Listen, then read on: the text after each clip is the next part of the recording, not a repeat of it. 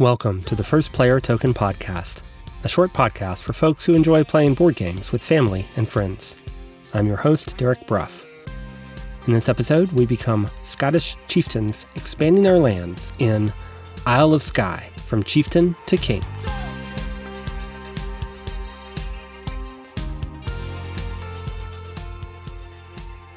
The Isle of Skye is one of the large islands off the northwest coast of Scotland. It's famous for its stunningly beautiful landscape and is the home of the Scottish clans MacLeod and MacDonald. This mountainous land, suitable for fishing and farming, is the inspiration for the 2015 board game Isle of Skye From Chieftain to King, designed by Alexander Pfister and Andreas Pelikan, and currently published in the US by Lookout Games. In the game, two to five players take on the role of rival Scottish chieftains trying to claim the best lands for their clans. I first played Isle of Skye back in 2016 at Tennessee Game Days. I had heard a few good things about the game online, and my nine year old and I were looking for one last game to borrow from the game library for the evening. We loved Isle of Skye, and I'm pretty sure I ordered myself a copy before we got home that night. It's been a popular choice for family game night ever since, and my second daughter and I would often play it when we had one on one time at Panera when the teenager was out doing teenager things. According to my board game stats app, it's my fourth most played game, and yet I still haven't reviewed it here on the podcast until today. It's also the game I've played in the most different locations. That's because I love to introduce it to new players, and I've done that at game nights and family gatherings for years.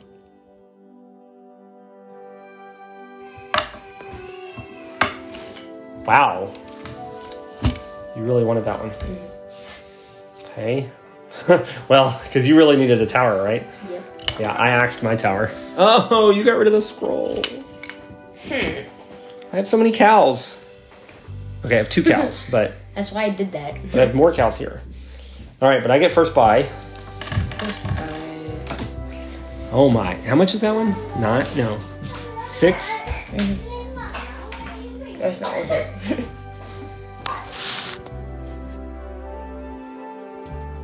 I have a friend who describes Isle of Skye as Carcassonne meets Tunica. That would be Carcassonne, the classic tile laying game we reviewed here on the podcast in episode 30, and Tunica, the Mississippi town known for its casino gambling. At the heart of the game is a bag full of square tiles, each with some combination of land types field, mountain, and water, and various features like highland cows, farmhouses, sheep, fortified towers, and so on. As you play the game, you collect tiles to add to your territory, making sure that the new ones fit with existing ones by matching the land types on the sides of the tiles, just like the game Carcassonne. How do you obtain those tiles? Each round, players pull three tiles each from the bag and secretly set prices on two of the tiles, selecting a third tile to axe entirely. There's literally a little cardboard axe token for this purpose. Players reveal their tile prices, and then they take turns buying tiles from other players, paying whatever price the tile owner set.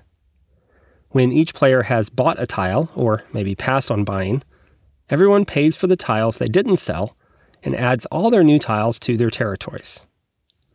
You might have a really valuable tile, and you'd be tempted to price it high so that you get that income from whatever player buys it. But if the tile doesn't sell, maybe because you priced it too high, or maybe, maybe because there were other good tiles on the market, you have to pay that price that you set. You keep the tile, which is great, but you give up the coins. That's where the game feels a little like Tunica, as reading the market to price your tiles feels a bit like a gamble.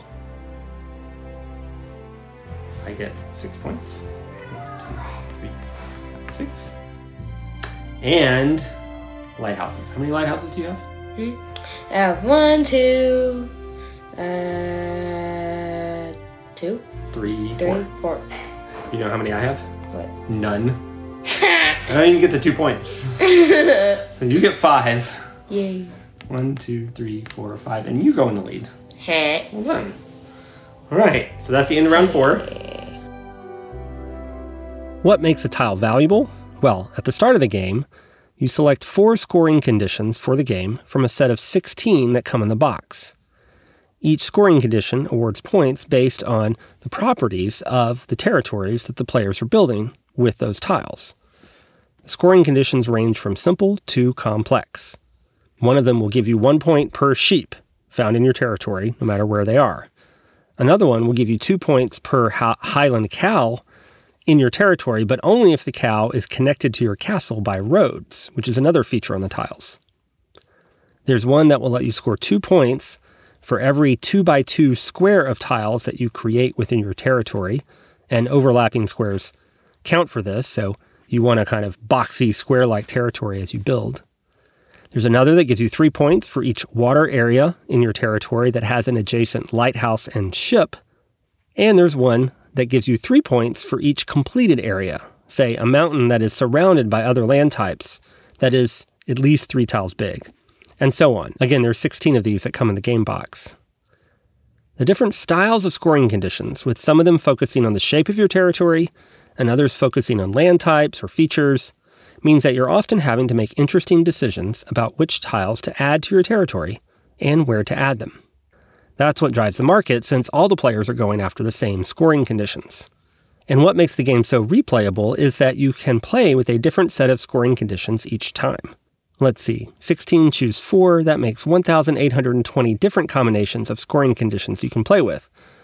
The conditions are actually put in a particular order, though, and the order does matter a little bit. So I guess you're really looking at 16 times 15 times 14 times 13 that's 43,680 different ways to arrange those scoring conditions. you really want that tower. Oh my gosh. Can you axe that? Yeah, that was, look, that one has a sea serpent too. What's that? It's like a dinosaur that lives underwater. You cool. see the shadow? Mm-hmm. That's cool. In Scotland, there's a legend about a lake that has a sea monster in it hmm. called Loch Ness It's the Loch Ness Loch Ness monster. Yeah. yeah. All right. Go on, you go on and Oh, the one with the tower? Yes. I mean, you're gonna get your tower. Yeah. If I got that other tower, then I've got 15 points. Oh my gosh, you have three farmhouses? Mm-hmm. I did not realize that. And four um, towers. Glad I killed that. Four. You have four lighthouses. Mm-hmm. Well, would you like this lighthouse for five coins or this lighthouse for five coins?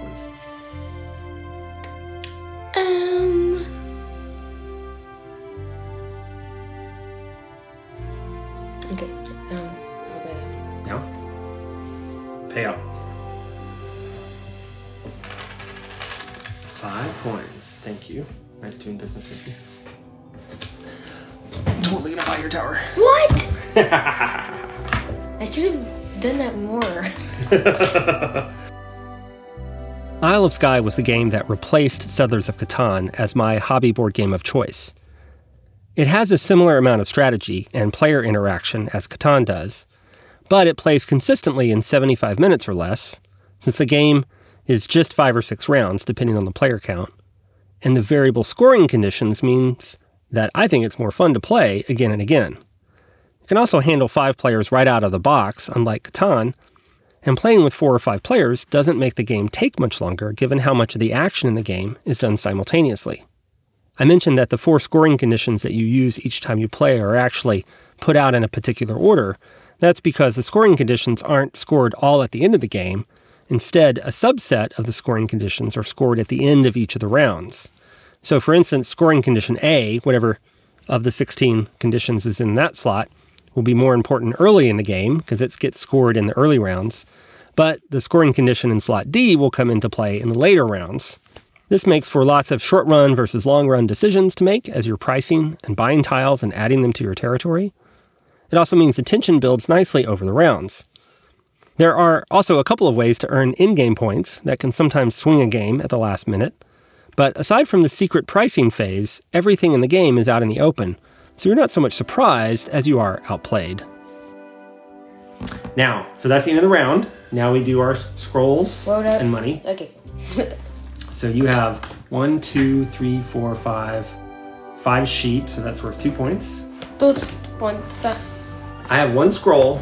It's one point per farmhouse. I have one, two farmhouses, but look, the scroll is in a completed grass area. See how I completed that? Dang it. So I double the scroll, so I get four points out of that. And now the last thing is every five coins is another point. How much Every money? five coins. Yes.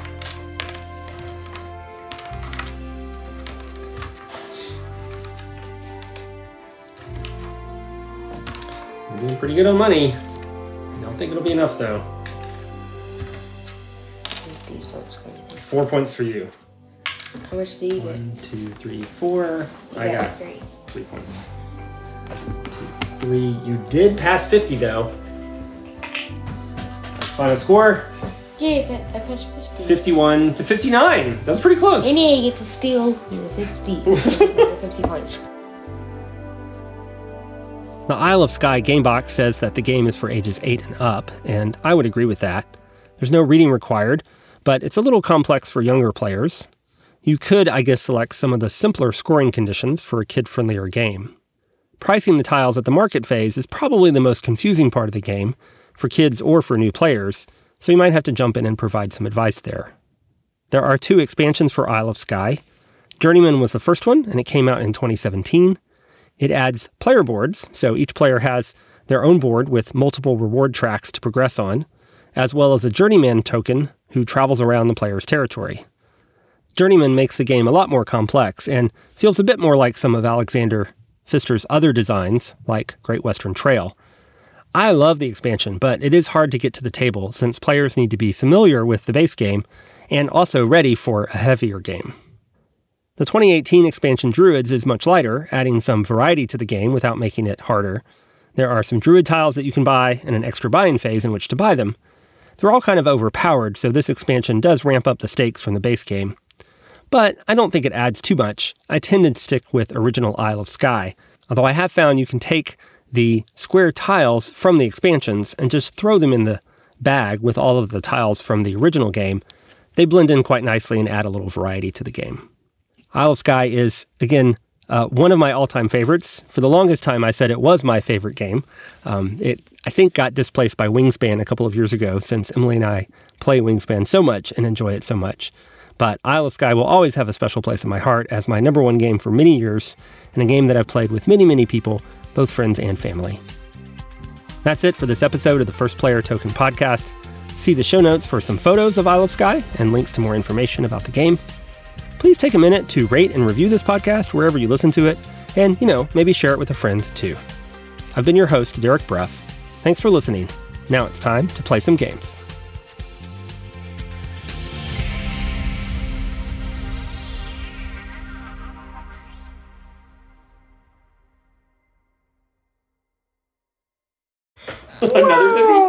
Boink. Not bad for your first game, though. Yep. What'd you think? I like that game.